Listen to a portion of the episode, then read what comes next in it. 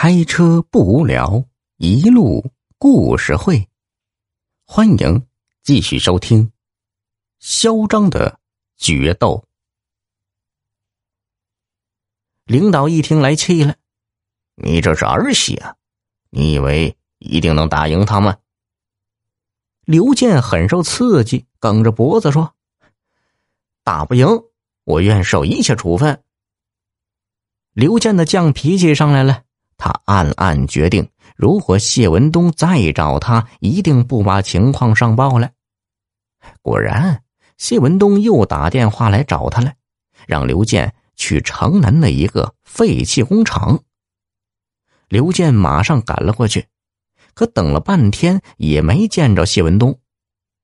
虽然刘健感觉周围有人，可不管怎么喊，那人就是不现身。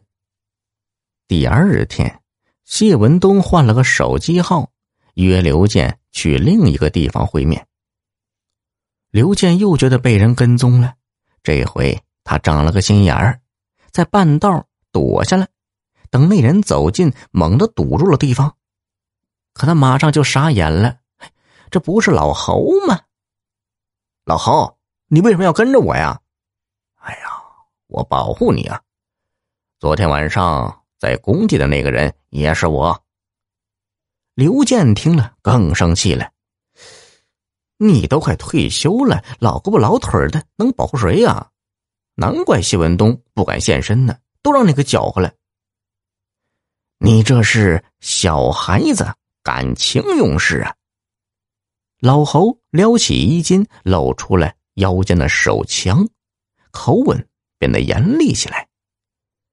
局里特批，要我带枪保护你，你功夫再狠也狠不过枪吧？这个谢文东被判了六年，又打伤警察越狱，性质恶劣，肯定要加重刑，没准他想破坏的破摔，报复你，跟你同归于尽的。用不着。刘健是一点不领情啊！我可不想背个怕他的名声，不然传出去，我的脸往哪搁呀？这一回轮到老侯动气了，你小子怎么就一根筋转不过弯来？你想啊，谢文东是我抓的，现在他逃了。我要凭本事把他再抓回来，这不又成一段佳话吗？刘健呢，说出了掏心窝的话。那至于报复，当时他犯了案，谁抓他不是抓呀？犯得着吗？我看他是真心想跟我再打一场。他若是心服口服，不就消除了抵触情绪，有利于他的服刑改造，对不对？嗯。老侯似乎被说动了。你想的倒也周全，但你有点个人英雄主义，还死要面子。可万一你要输了，或许人家上司那真是因为……行了，别提什么丧家之犬了。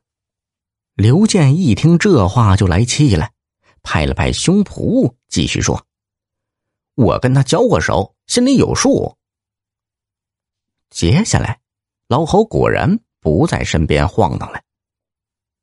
这天夜里，刘健走在路上，一个小孩上前告诉他说：“有个叔叔要请刘健吃饭。”刘健一想，马上判断出这是谢文东搞的鬼，不由哑然失笑。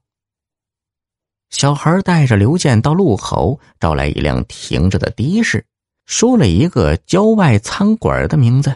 便对刘健说：“我交差了，下面是你自己的事了。”